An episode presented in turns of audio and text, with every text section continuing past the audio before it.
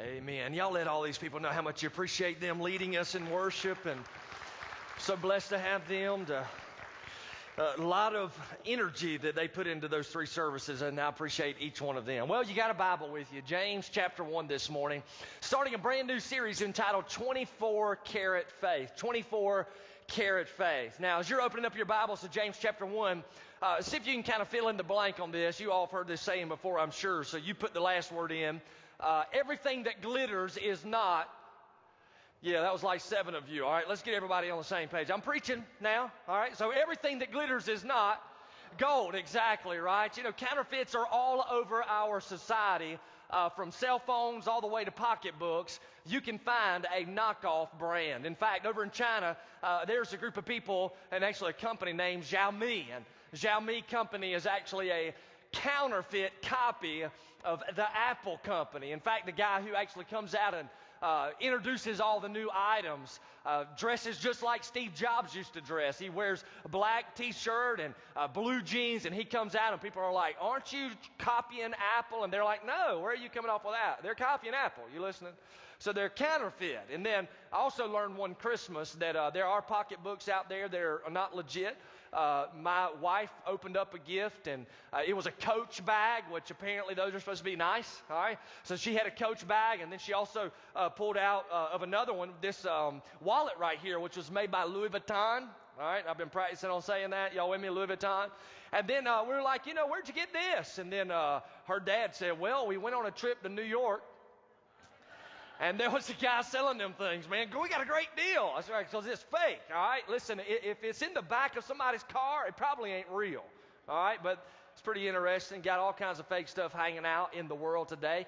And you know, 1848 and 1849, there were a bunch of people who traveled over to California because there was a, gr- a gold rush. In fact, there was a word that became real common whenever you found gold. It was eureka. It literally meant we found it. So check this out. There were 70,000 people who traveled on foot to get to California once the gold was discovered. There were 40,000 who traveled by sea to go and see if they also could find some gold. But what was interesting is that you not only had gold there, but you also had what we know now to be fool's gold. Iron pyrite. Looks just like the real thing, but it is not legit. Could you imagine the guy who runs across a riverbed or a creek and underneath that uh, water, he sees all the shining gold, gets real excited, his heart's palpitating, he jumps in and, you know, doesn't tell anybody what he's found, but he's getting as much as he possibly can, piles up the wagons, goes in to one of those cash for gold places, you're with me, and uh, wants to get some money for it. They take it, they look at it, they inspect it, they come back and say, this isn't real. Could you imagine how your heart would immediately sink? Why don't you think about this? You know, it's one thing to carry a wagon load of iron pyrite to a cash for gold place and find out it's not legit.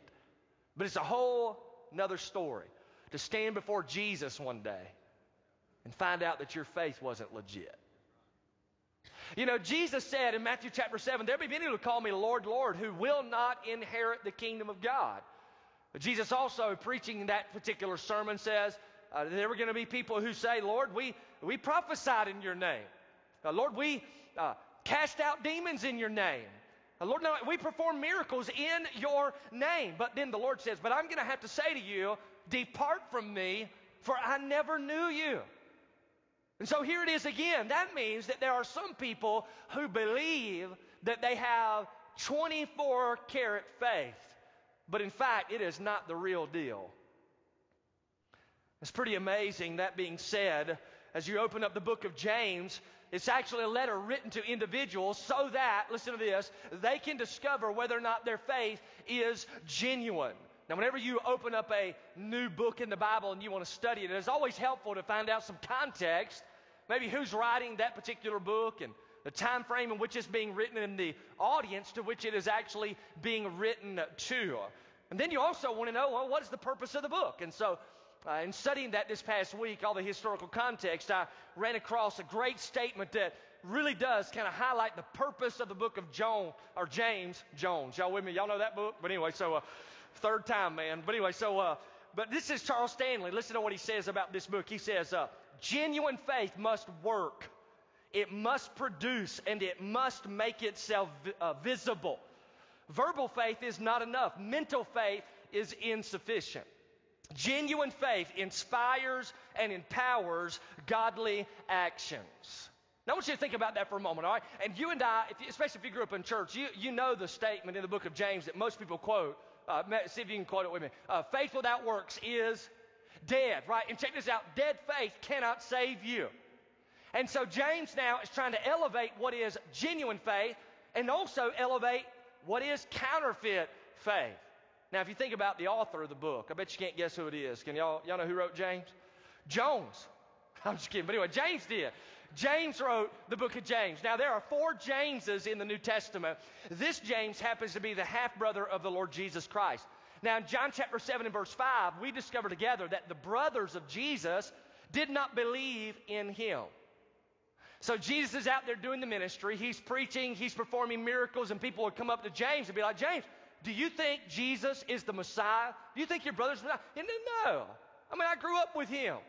He's my brother. I mean, I think he's got some pretty good talents and gifts, but he's not the Messiah. Listen, let's not go overboard with this. Well, then Jesus went to a cross. There on the cross, he died, was buried in a borrowed tomb for three days, and then after that, he got up from the dead. And guess who the resurrected Jesus ran into? James. And so James now, who did not believe in Jesus, sees Jesus up from the dead, and he's like, I believe now. you, you have convinced me. Are you with me? And as a result, he was radically changed and became a phenomenal leader in the Jerusalem church. Now, what's interesting is that uh, he's writing to the 12 tribes that have been scattered. These are individuals who are being persecuted for their faith. And now he wants to send a letter out there to encourage them to really identify with those who have genuine faith. a little context here. The New Testament church was actually seen as a revolution. Uh, the New Testament church in the early days was seen as a rebellion against the normal order of society. But, but who can blame them? G.K. Chesterton notes their leader Jesus was born in the secrecy of a cave. And the Christian church seems to be have born out of the catacombs. So here we have the Christian church, which was seen as a great rebellion, and they even said of these people, they are turning the world upside down. And the reason they said this is because they were going against the normalcy of culture and living all for Jesus. And as a result, persecution was on the rise. You and I are watching the news, we're reading the newspapers, and we see what's happening in the Middle East today. And so you can see pictures, and you've probably seen them this past week, of individuals who are being persecuted for their faith in Jesus. Over in Iraq, they are running literally to the mountains to try to free themselves from the great persecution that they are undergoing. All because of their faith in the Lord Jesus Christ. And so you see the pictures of them all there huddled together, and America thankfully has come in and sought to give some uh, assistance to them, dropping off some uh, needed food, needed provisions. But if you can kind of just for a moment picture these individuals running from persecution, being put out of the places where they live, that would be a snapshot into who James is writing to in this particular letter. These are individuals facing great persecution. In fact, one commentator notes it this way he says the Jewish Christians were experiencing confusion, fear, sorrow, injustice, loneliness, poverty, sickness. They were losing their homes, they were losing their jobs, and many of them were losing their family members, all for the sake of the Lord Jesus Christ. So now James is writing them a letter to show them and to teach them how to face these great trials in their life. So, James chapter 1, beginning in verse 1. You've got it in front of you, say yes. Let's go ahead and stand up and read this in honor of God's word. Listen to what James says. James 1 and 1. Uh, James, a bondservant of God and of the Lord Jesus Christ, to the 12 tribes who were dispersed abroad, greetings. Verse 2 Consider it all joy, my brethren, when you encounter various trials knowing that the testing of your faith produces endurance. And let endurance have its perfect result, so that you may be perfect and complete, lacking in nothing. But if any of you lacks wisdom, let him ask of God, who gives to all generously and without reproach, and it'll be given to him. But he must ask in faith without any doubting, For the one who doubts is like the surf of the sea, driven and tossed by the wind. For that man ought not to expect that he would receive anything from the Lord, being a double minded man, unstable in all of his ways. But the brother of humble circumstances is to glory in his high position, and the rich man is to glory in his humiliation, because like flowering grass, he will pass away. For the sun rises with a scorching wind and withers the grass, and its flowers fall off, and the beauty of its appearance is destroyed. So too, the rich man in the midst of his pursuits will fade away.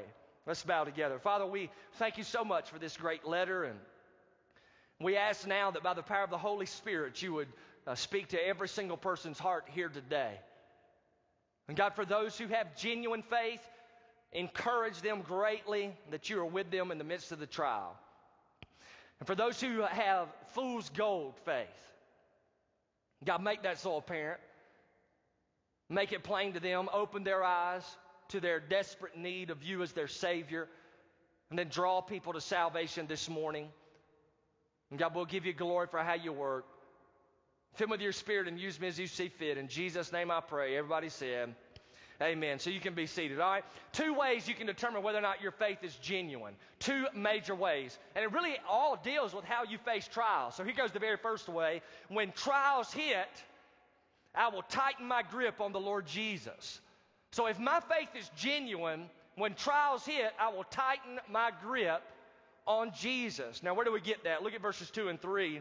He says, Consider it all joy, my brethren, when you encounter various trials, knowing that the testing of your faith produces endurance. Now, a few little word studies here. You've got the word consider here.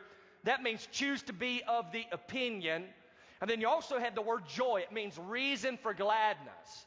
So, literally, uh, James is saying, choose to be a person of gladness. And then he gives us the uh, circumstances in which we should choose to be this way. He says, whenever you encounter various trials. Now, the word encounter there, it means to fall into something. It's the exact same word used in Luke chapter 10 and verse 30 to describe the man who was leaving Jerusalem going down to Jericho when he, check this out, he fell into the hands of robbers. That's the same exact word. He encountered robbers. It's the same word James uses here in James chapter 1 verse 2. He says, Consider it all joy. Choose to be a person of gladness whenever you fall into trials. And isn't it true that's what we do? We fall into them. Nobody's scheduling trials. You're not breaking out your Google Calendar saying, Friday at 3, I got a trial coming. Can't wait. Nobody does that. But you fall into them. Every single one of us do. In fact, James says whenever you fall into various trials, it's an awesome Greek word too that means multicolored or multifaceted. It speaks of a wide variety of trials. And you think about that, right? So if we had an opportunity this morning to let everybody stand up and describe a trial that they're facing, uh, probably we would have as many trials represented as we do people. Because we all just face various trials and we fall into them. Now, what's James getting at? Here's what he's saying. He's saying, no matter what trial you fall into, uh, you need to choose to be glad. All right? Now, whenever I read this and even preach it, I, I can hear what some of you are saying. You're like, what? Choose to be glad? What? Y'all down with that? What right there? Well, why don't Why don't we try that? I'm going to tell you to be joyful in the trial, and you just respond and say, "What?" All right, y'all ready? I want you, church Concord, to be joyful in the midst of your trials. that was worth coming to church right there, wasn't it? What? That was a lot of fun. Yeah, without a doubt. Now, the question is why would anybody in their right mind, righteous or unrighteous, consider to be joyful in the midst of trials? Well, James underscores that in verse 3. He says, knowing that the testing of your faith produces endurance. Now, again, a few more word studies here. That phrase, knowing that, it literally means to be familiar with something as a fact. And then he says the testing, that means to find out if something's legit or not. And then he speaks of your faith, and that's your trust in Jesus. And then he says it produces endurance. That is, it creates steadfastness. Uh, it tightens your squeeze or your grip. So check it. Here's what James is saying. He's saying, choose to be glad whenever you fall into all sorts of trials because you are familiar with the fact that your trust in Jesus is being tested and if it is legit, you will tighten your grip on Jesus. That is the first test of whether or not your faith is genuine. When you hit a trial, do you tighten your grip on the person of the Lord Jesus Christ. And really and truly, as a follower of Jesus, when we hit trials, we should be like, I know what's up here. God, who is sovereign, is allowing this trial to come into my life. Check this out, so that I might tighten my grip on Him and come to better understand who He is. Now, here's what's amazing about God He has many characteristics, He has a multifaceted nature. And he wants to uh, show that to you. He wants you and I to know these things about him. But, listen, many realities about God we will never know unless we face a trial. Y'all with me? Say yes. I'm going to give you a test, all right? This is raise your hand test. If you've experienced this before, uh, you slip your hand up, all right? So this is, this is an opportunity for you to see that your trials are given by the sovereign hand of God, allowed by the Lord, so you can get to know who He is. All right. So if this has happened to you, you slip your hand up. I would not have known Jesus to be my provider had I not faced the trial of a need. Anybody in the house on that one? All right, very good. Slipping down. Here's another one. I would not have known Jesus to be my healer had I not faced the trial of a disease. Anybody in here? Yeah, many people. Here goes another. one. I would not have known Jesus to be my comfort had I not faced the trial of discomfort. Yeah, not. Probably all of us would slip it up there. And then here's another. I would not have known Jesus to be my shepherd had I not faced the trial of being lost. Yeah, isn't that true? And then let me say this a minute. I would not have known Jesus to be my peace had I not faced the trial of my life of great chaos. Right? But there was chaos, but Jesus. So, so you know what we're seeing here? We're seeing here that there are realities about God that we would never come to know or understand unless we had a trial. Y'all ain't out there. Can I y'all with me out there? Now, I want you to think about that, right? So, this is now God by His sovereignty. He's saying to you, I want to show you who I am. But for you to see this, you have to experience that. It's an amazing thought. And I would just kind of ask you, you know, what trial are you in right now? Are y'all eyeball to eyeball? What are you facing? And what is it that God is trying to reveal to you about Himself in the midst of that difficulty? And whenever he does this, what is he doing? He's saying, Hey, and I love James, it's like, consider it all joy, my brother, when you encounter various trials, knowing that the testing of your faith produces endurance. And then verse 4, and let endurance have its perfect result, so that you may be perfect and complete, lacking in nothing. Now, the word perfect and complete, it means mature and whole. So check this out. When you and I face a trial, if we are genuinely converted and we have a relationship with the Lord, as soon as the trial hits, we're going to reach up and tighten our grip on the Lord Jesus Christ. And whenever we tighten our grip on Jesus, what we're going to find is that we grow in our knowledge of who He is. And then, as a result of us growing in our knowledge of who He is, we begin to grow in our maturity as a follower of Jesus Christ. Well, that's why that statement that I wrote down many years ago uh, continues to come back to me. Those whom God uses greatly, He wounds deeply. The wounds that are allowed by God in your life and my life are opportunities for us to see who He is, and not only so that we might endure and become mature in our faith, but also so that He might be glorified. And then check this out. And so that other people looking in at our lives are going, What? How in the world do you have such peace in the midst of that situation? It's because of Christ. I know Him. I wonder if people look at you when you face a trial and immediately understand that you have something different about you, something standing out. You're becoming mature and complete. And then the scripture says, lacking in nothing. Now, here's a thought, and I want you to look at me eyeball to eyeball, right? When, when Jesus, all right, I'm preaching this to all of us. Y'all with me? Say, yeah. When Jesus is your everything, that's when you realize you lack nothing. You think about my man Paul the Apostle, okay? He's preaching the gospel of Jesus, and then what do they do? They throw him in prison. So now he's in jail, and it's like, you know, if I'm Paul, I'm like, Lord, I was doing what you told me to do here. I'm in jail. This ain't working out so good. But here he is in jail, penning the letter to the church at Philippi, And what does he say? He says the same thing we were just singing a minute ago.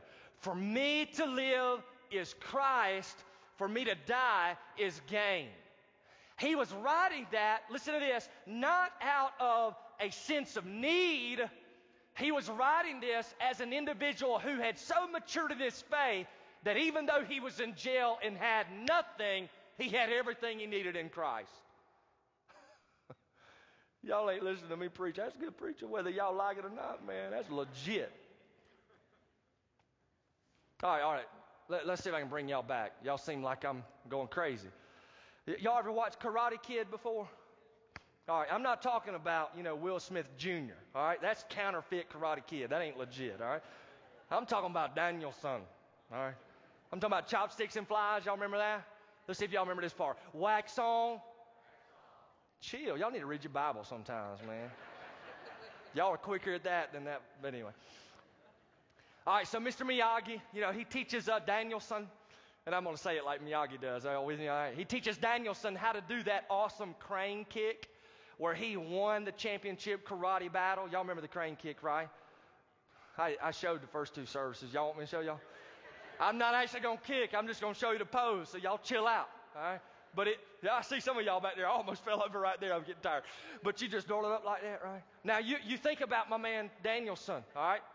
He says, Daniel-san, go out there into the ocean and you practice the pose. So he goes out there, and you remember that scene. He's standing there, and that huge wave comes, and it knocks him flat down. He gets back up, and he gets in his balance. The wave comes, it knocks him down again. But as the scene progresses, he grows a little stronger, a little stronger. Before you know it, the wave's coming, and he is standing strong.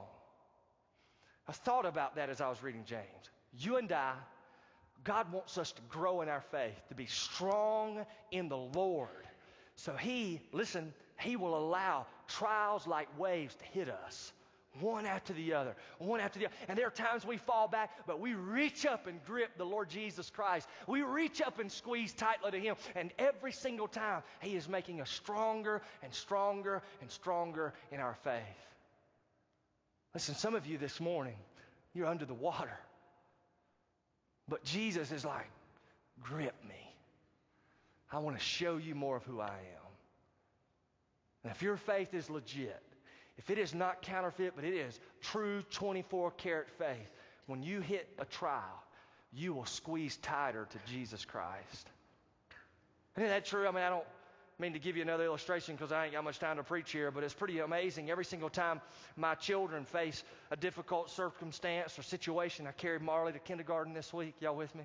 Marley's the youngest, the last one. She's going to kindergarten. So I'm walking down the hall with her, and uh, closer we get to her class, she's holding my hand, and the closer we get to her, she knows it's fixing to happen. I'm to leave. Y'all with me?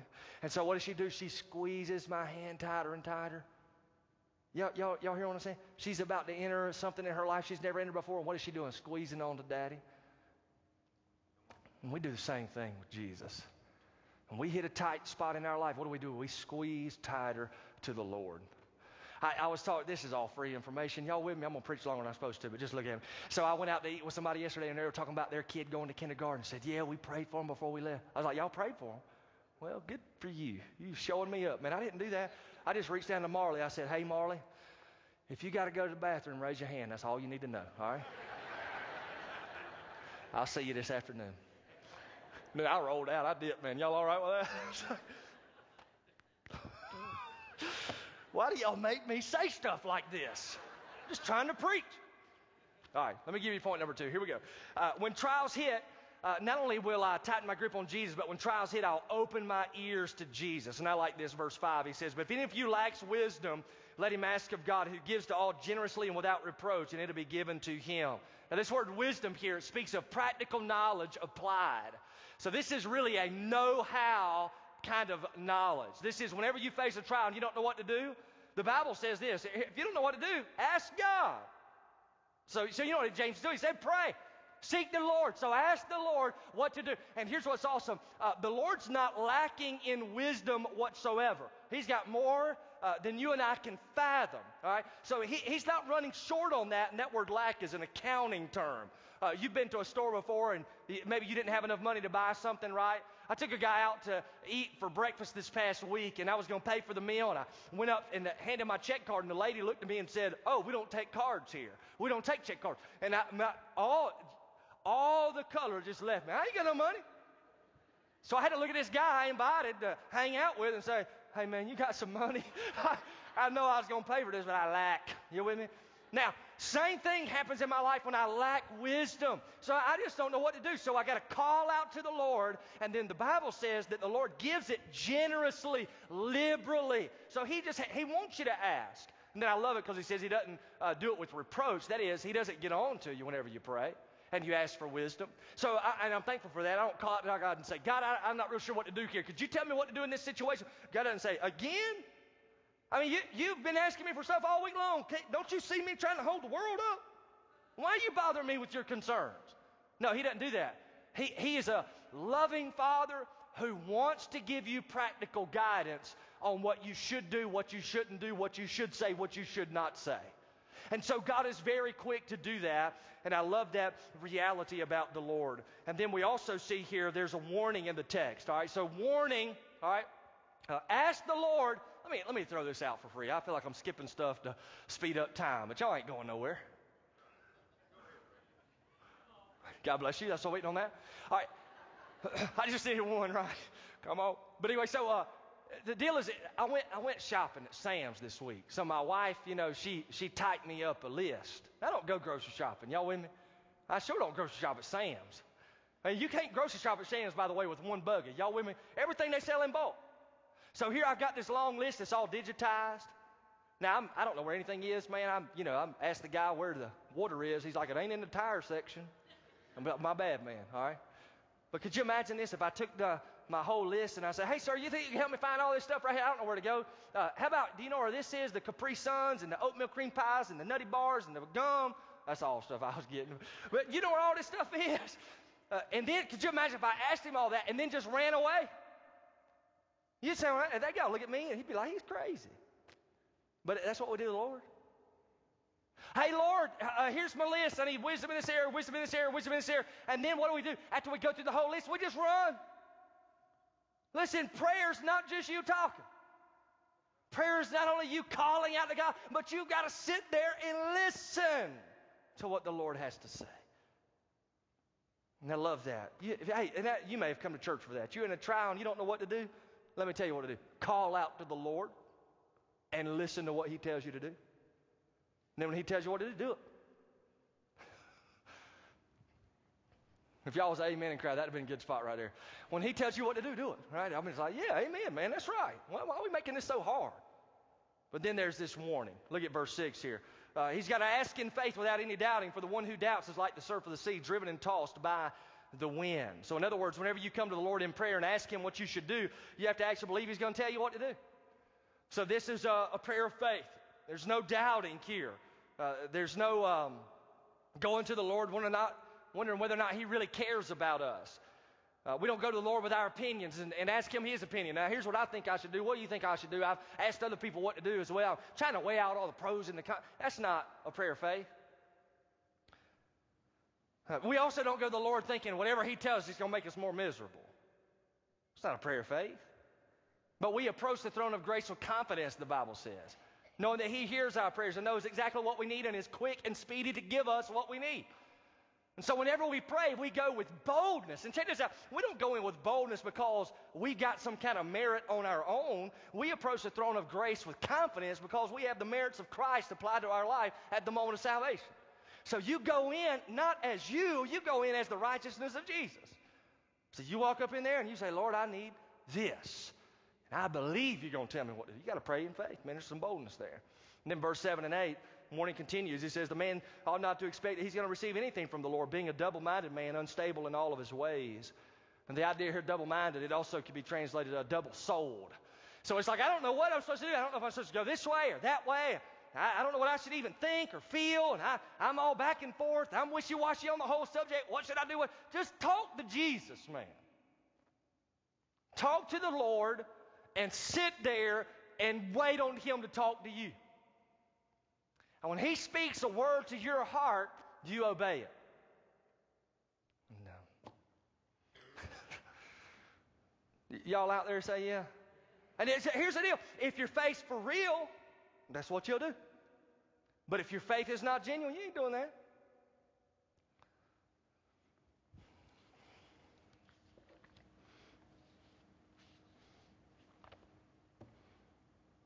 Hey, let me give you all, this is all free too. Y'all just look at me. I was trying to decide if I was going to share it. I'm going to.